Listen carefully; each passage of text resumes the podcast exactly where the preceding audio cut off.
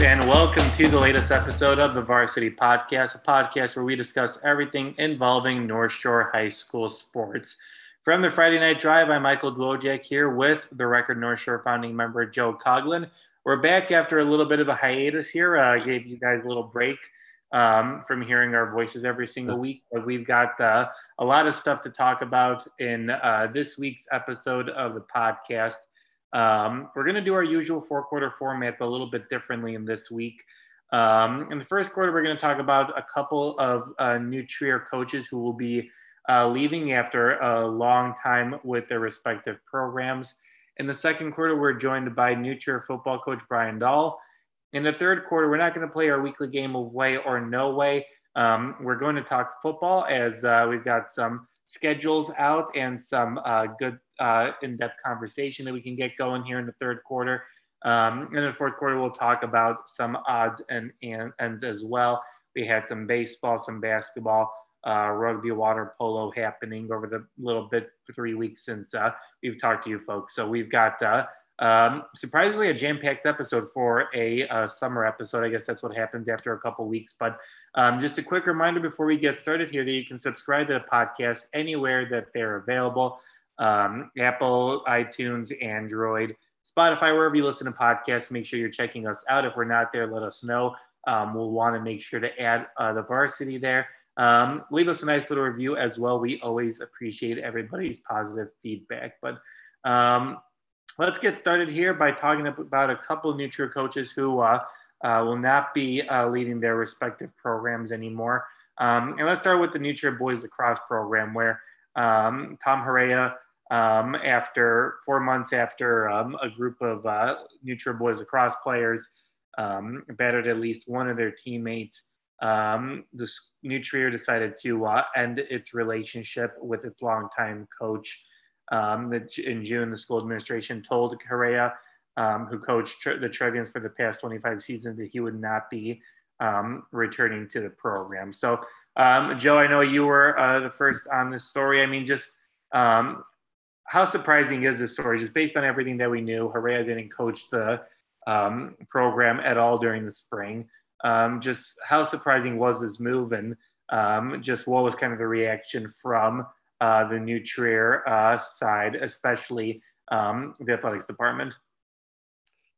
I, I don't know if it was surprising. Um, I think it was pretty predictable. Just the way they handled it in the spring season. Not only was Tom Harala not on the sidelines the whole season, you know, every, and every time we asked, it was no comment. Um, but they wouldn't say anything about it. You know, they wouldn't um, say, oh, you know, he's suspended or anything like that. So you kind of got a feeling. Um, but of course, we kept checking in, and and uh, it wasn't until a couple weeks after the season where um, you know we kept checking in, and uh, we finally got word back from Harala's camp that yes, he will not be returning, and he had. Um, you know, he told us at the record he had some. I don't know about hopes. He had, uh, I guess, a bit of hope that that he might be able to come back.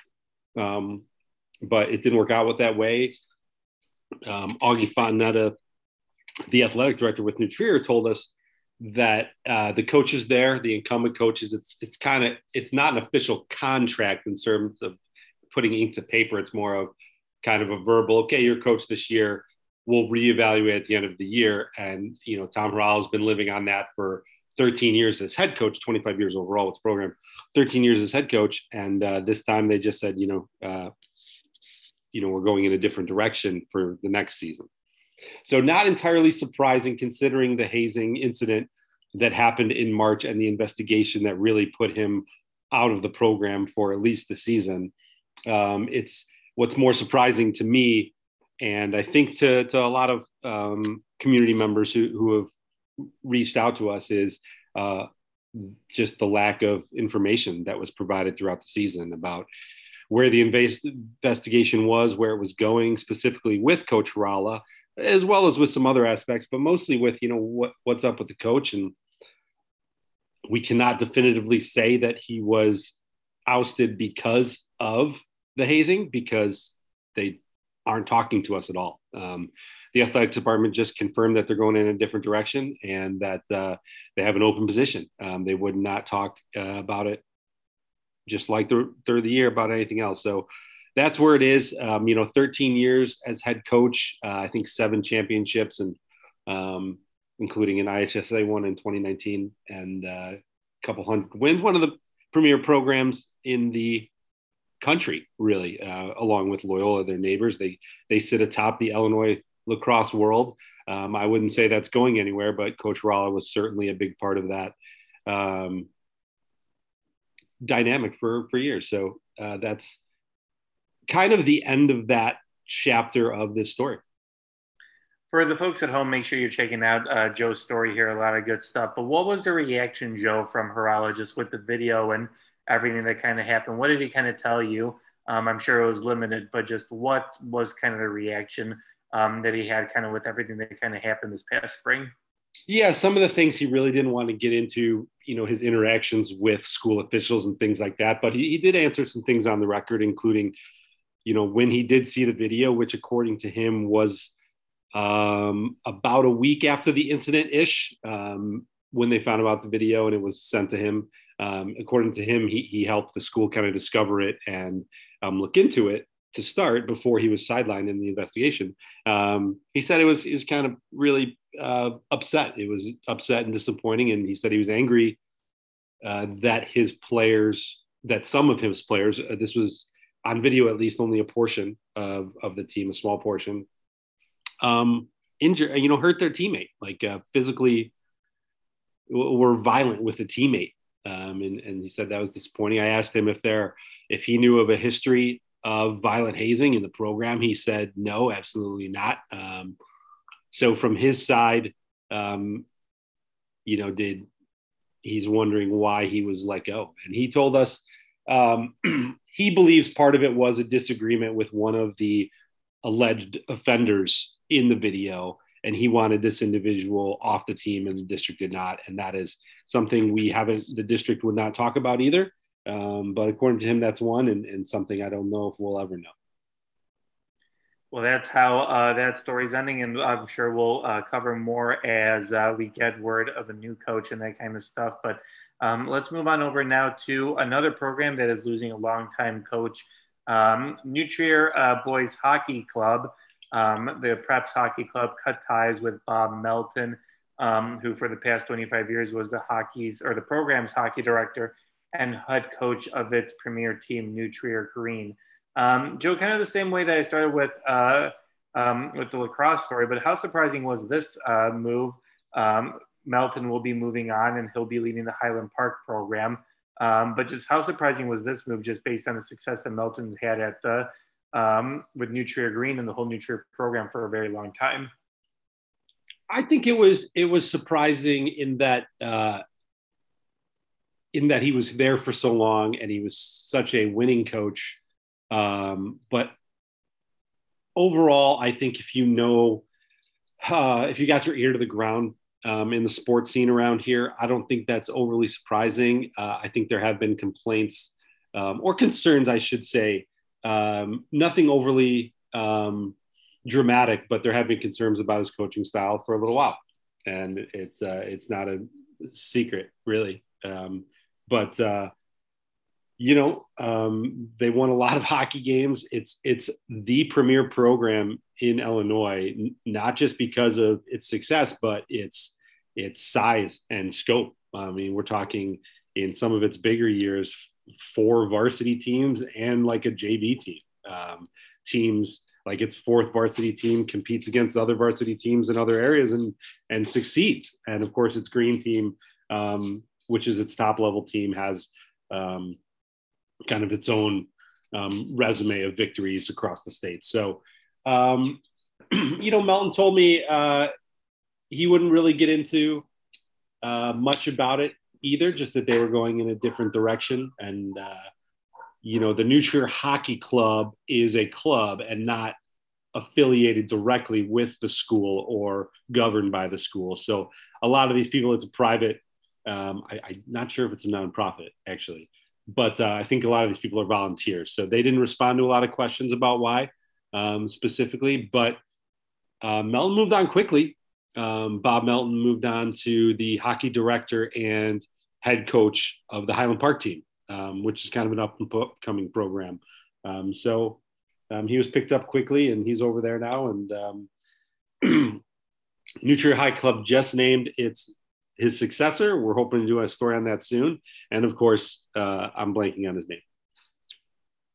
How much do you feel like uh, that will, uh, you know, the departure of Bob? Um, obviously, he led to a lot of success there, but obviously, New Trier's got a lot of talented hockey programs and a lot of players. Uh, how what is that change going to be like um, for New Trier? I mean, obviously, I know you can't predict exactly um, all the different changes under the new style and new head coach, but how different can things be, and will kind of ultimately lead to um, maybe a different results on the ice than New Trier has been used to? Yeah, I don't know if it will. I mean, it's just such a talent rich area with talent rich youth programs, both in Winnetka and in Wilmette. Um, and, you know, even if they're on other, um, other programs that travel or something, and then they end up playing for New Trier, this it's very, very talent rich, as I said. So I don't know if it'll matter too much. Also, a who's taking over for uh, Melton has been with the program for a few years. Now, it was worthy to note going back a step that Melton's number two. See, I, I am sorry, I'm blanking on this. I, if you have the story open, Mike, you could help me out. His number yeah, two also Bidwell. stepped down. Um, yeah, um, Bidwell. So he stepped down as well, and then uh, but somebody else in the program took over. So they're getting someone who knows the program, knows the personnel, knows kind of what has made them successful. So I don't think you can expect New Trier to go anywhere, and uh, I'm sure the numbers will stay strong because uh, of the success, and, and clearly there's something going right there. So um, I don't know if we'll see too much um, decline, if any. All right. Make sure you're keeping up with Joe and the record with all these different news and uh, stories. Um, check out his work already on uh, the two coaching changes and check out his future work on um, who is going to be coming in to lead uh, the new uh, hockey program or the be the new leader of the hockey program. But um, let's move on over now to the second quarter where we are joined by New football coach Brian Dahl. Joe, now you got a chance to catch up with Dahl at uh, New 7 on 7 um, on Wednesday. What are the folks at home going to hear? Yeah, so football's back. Um, we kind of talked about that a little bit um, and how uh, they're back on the field. You know, only a couple seven on sevens, so we caught up with them versus Loyola Academy, and just talking. You know, Coach uh, talked about what they're bringing to the field. New Trier lost a lot to graduation um, and a high powered offense. So, what they're looking for during seven on sevens and some of the guys who will, they hope to make an impact. All right, let's take a listen. You guys, I know you've done camp and now you've done a couple seven on sevens. Uh, how's everything looking?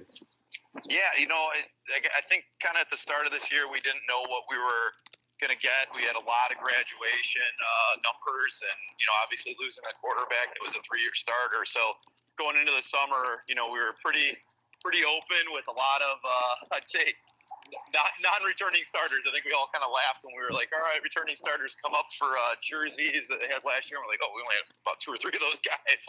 So um, started off the summer meeting a lot of new faces, a very strong junior group coming in for us, and I've been more than pleasantly surprised. I think it I think it starts off with just the way they get along. Um, the groups seem to mesh really well, which is really important and a lot of coaches will tell you sometimes juniors and seniors those first couple weeks can be tricky but uh, we've had a really really good luck with that. And then you know just kind of having a little bit of a quarterback battle between a sophomore and patrick hennigan and dylan jeppy a junior uh, what i love the most about them right now is they're kind of rooting for each other and cheering for each other and that's been a real pleasant surprise. You don't always get that uh, so it's been like i said just kind of a really pleasant group and watching a lot of growth happen and our first seven on seven didn't really play maybe uh, the strongest group of teams that we're going to see during the year, but we were very successful in uh, four games against you know four teams that got everybody on the field and did well. And then yesterday playing obviously a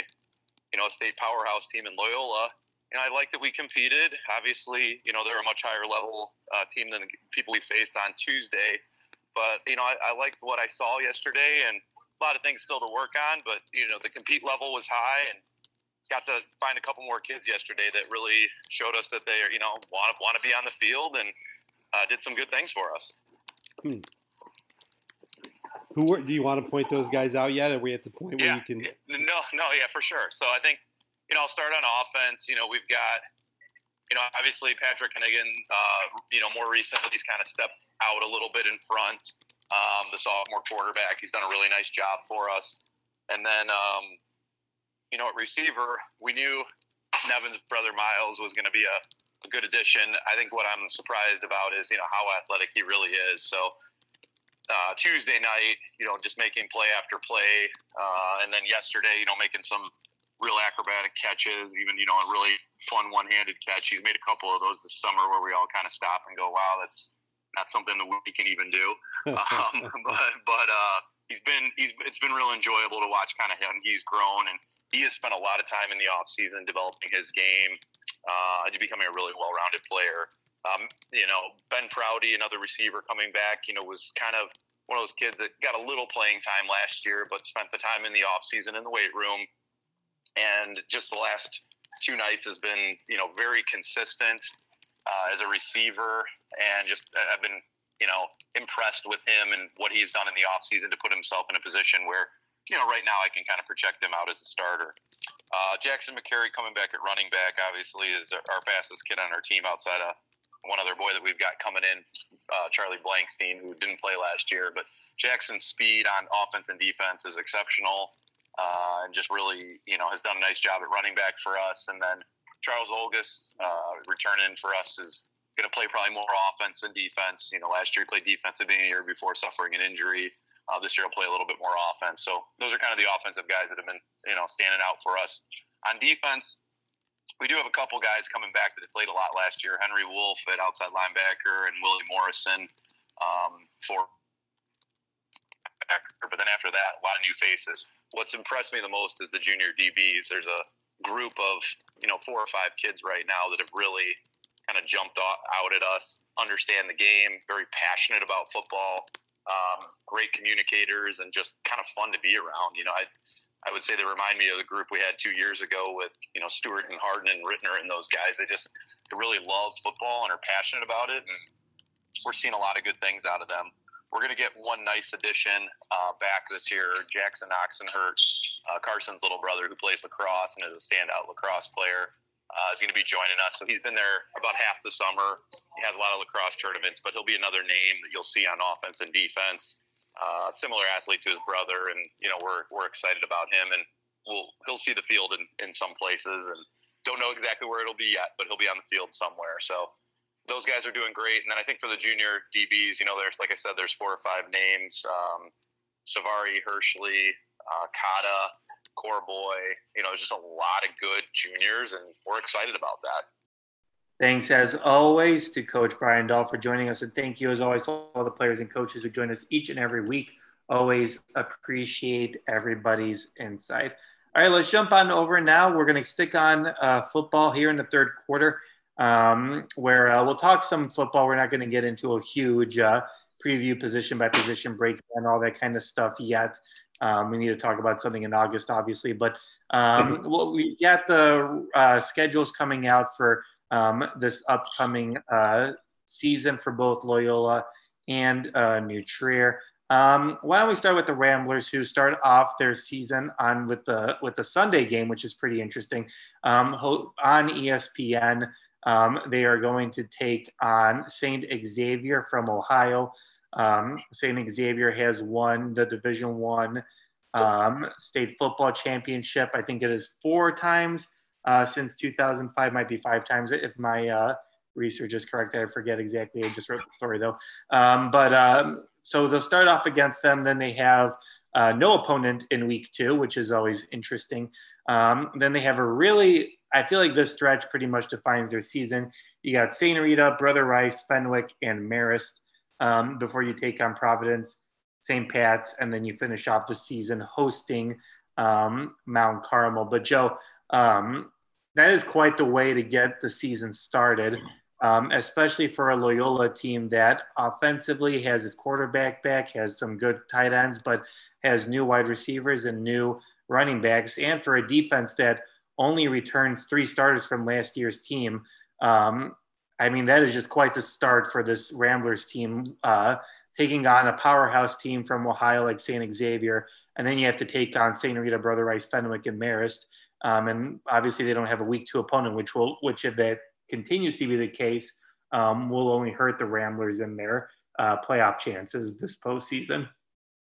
Yeah, this is fun. Um, it's fun talking about this again and, and just you know going back to um, the Sunday ESPN game. How fun is that going to be on a on a Sunday on ESPN? Team, uh, you know, powerhouse from another state. Uh, it's going to be so cool. Uh, so really looking forward to that matchup. That's just uh, what football is all about. Yeah, high school football in my in my mind going to be a ton of fun. Um, but you know, you talked about how they got a lot to replace, but we know Loyola. You know, we talked about this last year. Oh, what are they going to do here and there? They're just going to reload. And you know, talking to some people, um, you know, at the seven seven and and kind of in the course of of the summer, dude, Loyola is going to be very good. They're going to be very good. They got they got a college level quarterback who's got experience uh, starting against these power teams in the in the Catholic League. Um, now their weapons might you might not have heard of a lot of them since they graduated. Um, some guys, I'm um, uh, Marco Santana, Marco, uh, the the running back, of course. Marco um, Maldonado. My goodness, thank you, Marco Maldonado. Uh, but he was hurt most of the year. Um, Danny Collins, their leading receiver, but we they got a lot of receivers some looks last year um, some junior guys. They got a lot of running backs some looks too as they were kind of searching for a replacement, including um, uh, the, the, sophomore last year, Nemeshan, rising junior. Um, and uh, they got Stearney and they got their tight ends who are both going to play college ball, the Jacks, Jack Parker and Jack Fitzgerald. Um, so I think this team's going to be loaded. I think their defense is just going to kind of re up. Their, you know, Brooks Bahr is back. He's a Michigan guy. Um, he's, you know, they're going to need two guys to block him. I, I don't know if he grew even more. He's already like six, six, 300. Um, so uh, I'm excited to see what they're going to put out there and just how good they'll be. But I think they're going to be another wrecking ball, and, and you're not going to want to play Loyola Academy. Yeah, I was at practice on Tuesday and just looking at Brooks Bahr. I mean, you can just see why he's going to Michigan. Just what a that that that physique, just that how tall he is, how much weight he has, and it's like lean weight, and the way he moves on the line and that kind of stuff um, you can tell why Michigan was quick to get on him and make sure that he was committed. But um, how, how, concerned are you with that beginning? I feel like the ending stretch. Um, with when talking with Hollis, like Hollis like always talks about finishing strong, and his team usually finishes strong, which I would agree with. That team usually does finish strong.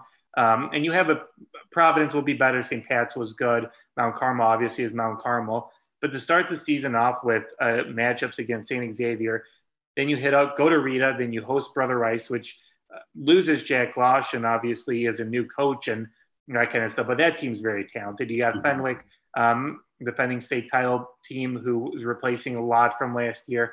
And you got Marist uh, to uh, cap things off uh, on the road um, to end September. But I feel like that September month, the, the way you adjust and the way you perform that month – pretty much will determine whether you are competing for, well, I mean, at that point, you're pretty much determined whether you're going to be competing against Mount Carmel for a state title, but then you're also going to be trying to figure out are you battling for, you know, a top seed in the 8A bracket? Are you going to be a middle tier team whose road might not be as easier had it been, you know, as a number one seed like they were last year?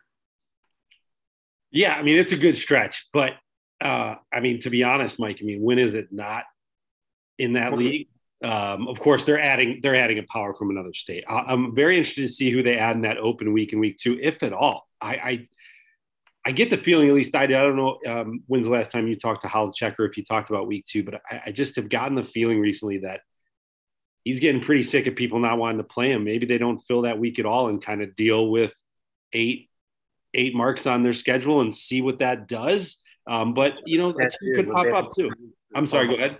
So what does happen if they don't find a week two opponent? I mean, obviously that hurts their points, right? Because mm-hmm. they don't have um, opponents in that week. And eh, yeah, talking to him on Tuesday, he seemed pretty frustrated with the fact that no one wants to play him. Um, I get it. You don't want to play Loyola. You're, if you're a team that's not a top team, you probably don't want to play them because that just hurts your playoff chances. But at the same time, for other teams, I mean, uh, I don't know. I feel like if you're playing, Loyola's playoff points are going to be good. So it's not like it's going to be terrible playoff points if you lose that game.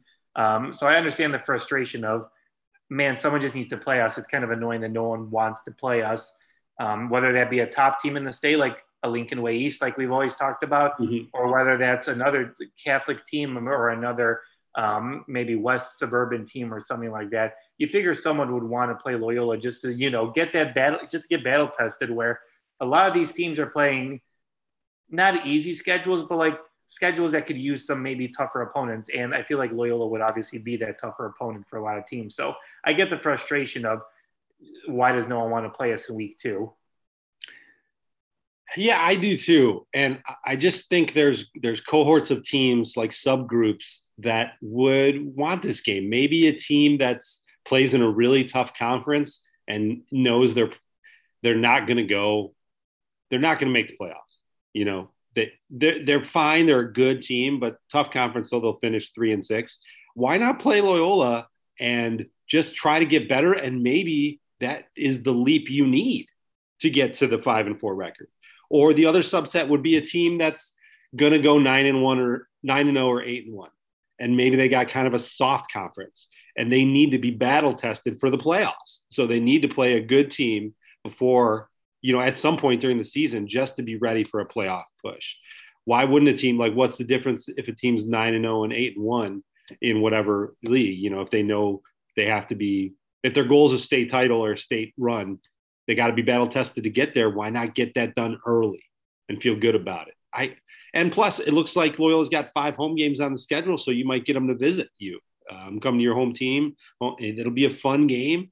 Um, I don't know, but I see both sides. I do because obviously those teams in the middle ground, you never know. Taking a loss early in the season could it hurt you? um, yeah, it might. So I don't know. I, I, I get the frustration though. This is high school football. Don't we want to play the best? Easier said than done from the press box, but uh, I'm with you and with Holecek on that. So, what do you expect to happen with? I mean, obviously, we're we'll get into predictions and that kind of stuff later on in August, but um, with what Brother Rice is bringing back, they're changing of the guard. Marist and Mount Carmel's improving um, after a good season last year, and they're bringing back a lot of talent. Um, what what do you expect to kind of early kind of schedule look here um, and what could potentially happen here, especially in September? Um, that could kind of define whether the Ramblers are, you know, a top seed or whether they're going to be middle tier.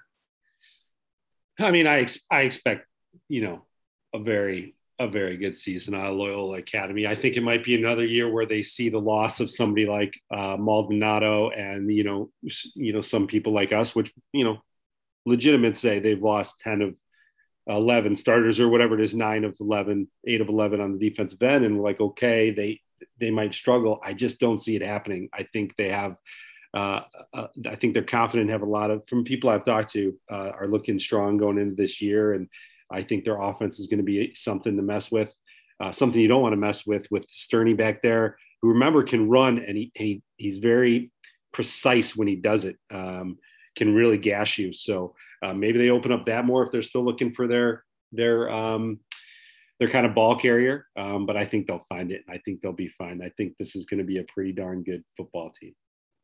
All right, let's jump over to New who uh, finished five and five last season. Um, lost their opening round matchup to Maine South. Um, they start the season at home against Hersey, then travel to the road to Stevenson and Palatine back to back weeks. Um, they got Fremd at home before they start conference play um, against Evanston, um, GBN, GBS, uh, Niles West, and it seems like always at this point now, um, they end their season against Maine South. Um, Joe, what did you kind of see from that seven on seven? I know obviously you're not seeing the whole team, and honestly, what do you really what happens in seven on sevens in July really doesn't impact what's going to happen in the football season. But what what did you kind of see, or what are some storylines that you kind of picked up um, as we heard from Coach Dahl about uh, what uh, they're expecting and uh, heading into uh, this fall? Yeah, you know, as Coach Dahl mentioned, they're they're looking for a lot of spots to fill. Um, a team with a, a, very dynamic offense last year struggled on defense, but um, you know, nearly all their receptions are gone from last year. Um, their top five pass catchers all graduated, plus their three year starting quarterback. So they're looking for weapons and, and their all conference running back. So they're they're searching for weapons here and just ways to score the ball. And I think, um, as Coach mentioned, he's high in a few guys, um, and it, it's looking like the sophomore Patrick Hennigan uh, has the um, upper hand right now in the QB race um, with uh, junior Dylan Jess Jess Jeppy. um, a righty and a lefty, so it's a fun little battle. Um, and uh, we'll see if if that holds true. But I think that's going to be a big part of it. How's Hennigan in a sophomore year? Uh, if he starts, or or Jess Jeppy because he's going to be a first year starter. Uh, how do they handle some of the pressures there? Because uh, varsity d- defenses, that varsity game is quicker, as we know. So I think they're going to kind of struggle to find their position, but um, really high on a couple of their other weapons, like Miles Cremascoli, if you recognize that name. That's Nevin's little brother. Um, he looks every part of a number one wide receiver, and I just saw him for about an hour. Um, big, athletic, and physical. Um, I think I think he's going to be good. I think he could be good. Got to get him the ball, but I think they're going to kind of trust him to make plays, um, and some other spots to fill as well. But uh, defensive end, they got Ty Stringer coming back. He's a junior now, all conference. Uh, uh, defensive lineman. Uh, they move him around quite a bit, just really athletic and physical, and he's going to be uh, right up there again. Um, so, can they surround him with guys to stop the run? Because they had a ton of trouble with that last year, and I know that'll be a priority. Early look, obviously, way too early, probably, but um, I guess way too early would be like in December or January. But um, Maine South lost in a state title game last year. Um, and 8A, GBN, and GBS always strong. Evanston always puts together a strong team. Niles West uh, might put a strong team together this year. Um, where does where does New Trier kind of land um, in the CSL South this year? Is it pretty much Maine South and then um, everybody else just trying to figure things out, or can New Trier kind of contend um, with what Maine South is bringing in this year? They're going to have to prove it first. I, I can't say that they will right now unless they prove it. You know, we last year we hoped they would, uh, but really, Maine South put it on them offensively in both their matchups because they saw them in the postseason too. Um, so you know, to to keep up with all three of those teams, to be honest, this year, because um, you know Evanston took a big stride last year, and so did GBS back to kind of their formidable ways of kind of the early 2010s. Um, they're going to have to stop the run. Um, and Evanston gashed them all over the field, but uh, they're going to have to stop, be be stoppers on defense. So we'll see if they can do that. And I think that's really yet to be seen because we're going to see a lot of youngsters on that defensive unit. All right. We'll obviously have more football talk as the weeks go on, but good to get some schedules out and to uh, talk some football as well. But sure. let's run over now to the fourth quarter where we've got some um, some notebook, maybe some storylines that we've got left over from um, the last couple weeks here. Um, why don't we start things off, Joe, with um, the New Trier uh, rugby team gets back on the pitch, finishes as uh, the state runner-up. Um, what, what, just take us through what that see, what that kind of was like for New rugby game back at it and uh, finishing up in second place. Yeah, that's it's a fun little story just about how the rugby team, um, after a couple years of down numbers, because of like directly because of, of COVID, of course, um, and a year of not playing, um, kind of got their numbers back up to competitive level where they could play other teams, and they have this kind of unofficial little state tournament with the rugby programs. Um, and New Trier had a great season. Um, they, I think they had 28 guys, and they only lost the Glenbard West out here in Glen Ellyn. Um, a couple times, that's the only team they lost to on their schedule, and the second loss came in the state championship game. Um, and you know, talked to Coach uh, Paul Olson, telling me Phil Olson, telling me a little about how Glenbard West and Glen Ellyn, you know, a, a lot of these teams are collaborations from local athletes. Um, just having more rugby players, more experience on the pitch and playing the game, and New Trier kind of had more experience being athletes. So a lot of teams found it tough to score on New Trier um, just because, uh, you know, we had guys like Caden Minogue and um, um, Jack Cummings, kind of football players who very good at tackling, very good at holding the line. And they did that a lot throughout the year. So um, just a fun story about how they pulled it off and uh, talked to the coach and Caden Minogue, who's an offensive lineman for the football team as well, about the fun season. It's just uh, cool that they got a rugby program and they're enjoying it. Yeah, definitely cool little story. Make sure you check it out at therecordnorthshore.org. Um, the New Trier boys uh, water polo. Some uh, players had uh, a fun little uh, trip. They went on a three-week trip to uh, Greece um, to compete in some for some summer training and vacationing. Um, Joe and I got a chance to catch up with some of the guys. Um, a, a, a, cool little thing, uh, obviously, to go off to Greece and spend some time mm-hmm. there, and obviously get some uh, vacationing. I wish I had that kind of uh, vacation, being able to gr- go to Greece and uh, spend some time in that Mediterranean sun. I have been to Greece. Uh, and we went on our honeymoon. It was awesome. Uh, quite a place to spend a summer, um, some of the summer weeks. And, you know, New Water Polo got to do it fresh off a state championship here in the States. Um, they take that feeling abroad. Um, and, you know, coach, the head coach of that program, it's actually the New Aquatics Water Polo program, um, which has mostly New guys, also some from some other programs in the area.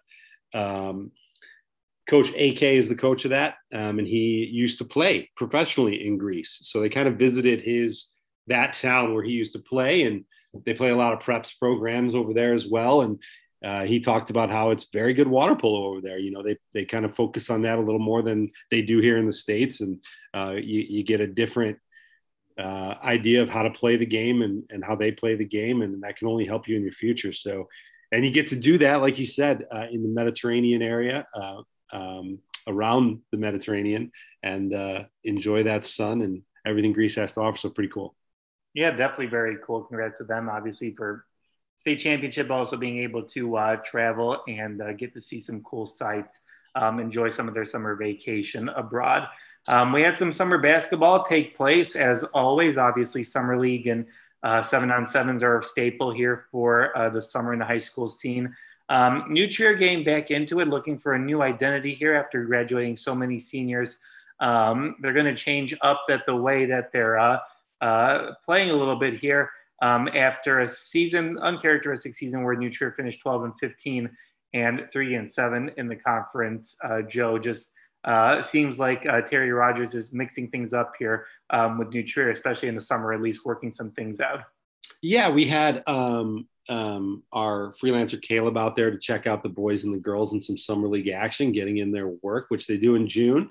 Then they kind of switch back to the the um, travel play in July. But um, New Trier girls look looked for a new offense. Um, Coach Terry Rogers has them looking at a more perimeter oriented offense, shooting the basketball. Um, obviously, they didn't have their their best season last year, a little disappointing. So uh, trying to rebuild and regroup and see what they can put back out there. They got a couple exciting players in Kate Sicaro and Rachel Zaks um, that can, that can do a little bit of everything, um, including on the defense end of the floor, two way players. I think they're going to be pretty good. Um, um, these are younger players, um, so coming up, they're going to have to you know assume leadership roles soon. And I think when they do that, um, we're going to see kind of a rejuvenated New Trier club. If not this year, we'll see some strides. Then maybe in a couple years, we'll see them back to that sectional contender type team. So hopefully, um, but they're putting in the work.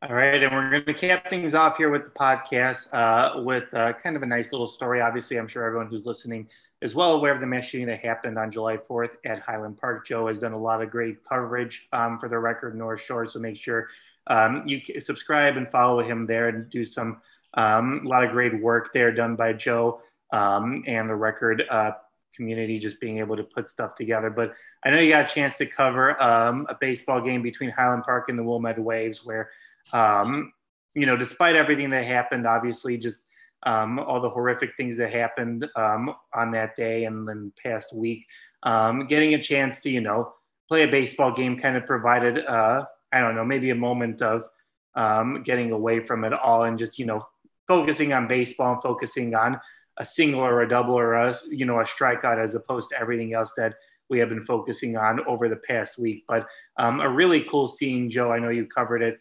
Um, just watching Highland Park and Wilmette kind of come together and uh, you know take some time away from reality and just play a baseball game. Yeah, very um, a very tragic and uh, upsetting and angering and, and a lot of things. Reality, it was, it is currently. So this was, you know, this doubleheader was only two days after um, the mass shooting, and you know, I wasn't even sure it was going to happen. I'm sure many people did, but you know, talking to New Trier coaches, uh, you know, they asked the same questions, and and Highland Park wanted to play, um, and it was a welcome distraction, if only for four hours, and that's what it was. And it was playing playing baseball. um, just getting on the field and enjoying the game you love and also uh, you know enjoying some time with your neighbors. I know they had afterward they had some pizza and um, other other food. They had a meal shared a meal together um, as kind of just a comfort um, togetherness type of thing um, which was really great to see. And there's nothing that fixes it. it. you know that's not the point of it. It's it's a distraction. I think everybody realizes that. No one's trying to solve any real world issues at a baseball doubleheader. But if you can do something like that, if only for a couple hours, why not? And that was the point of it. And I think it was successful in that context. So um, it was cool. And it was cool being there. And I talked to a couple Highland Park parents, as I've talked to many, many in Highland Park uh, over the past couple 10 days. And uh, they were glad to be there. And, you know, one father told me, you know, he doesn't care whose son playing. He was, uh, he's happy to watch a baseball game. Um, yeah, it was cool, obviously, for them to share a, a meal. Um, the way his parents came through with food and also had uh, two Highland Park strong banners printed. I know a lot of players, or if not all the players, uh, had uh, orange ribbons on and that kind of stuff. So yeah, it was a really cool, really cool moment where you kind of come together. I mean, obviously at Highland Park and New Trier CSL rivals, obviously in different divisions, but um, play against each other, but at the same time, I mean, you just realize that, I mean, it's just a game. It's just, a, especially in the summer, it's just a baseball game. Um, and it provided a really cool opportunity just to, you know, come together, um, at least for a couple hours, forget about what's going on and just, uh, um, just have some fun with some baseball before going back to reality. But um, a lot of cool stuff happening there um, in the community for Highland Park. Um, very cool to watch everyone come together and a lot of great reporting from Joe here. So make sure you are checking out all his work at the record northshore.org. That's everything that we've got for this week's episode of the Varsity Podcast. Thank you, as always, for listening. Just a quick reminder before we say goodbye that you can subscribe to the podcast anywhere that they're available uh, Apple, iTunes, Spotify, Android, um, wherever the kids are listening to podcasts. We are hopefully there. If not, then let us know uh, send us a TikTok or Yak or whatever it's going on and let us know what uh, is happening. Um, and we'll make sure to get the podcast there. Make sure to check out uh, my stuff at Friday Night Drive. I'm doing a nice little CCL uh, camp tour, going around different camps, checking things out, checking out some seven on sevens as we get ready for the football season. As much as we, uh, um, it's always a conflicting feeling because you obviously love the summer; it's the best time of the year, but at the same time, you're excited for football in the fall. So conflicting, but we've got your stuff there. So check out our stuff at Friday Night Drive. And as always, check out everything that Joe is putting together here at the Record North Shore, his continued uh, Highland Park coverage, and also everything else that is happening in the North Shore area. So for Joe and I, thanks so much for joining us this week, and we will talk to you guys down the road. See ya.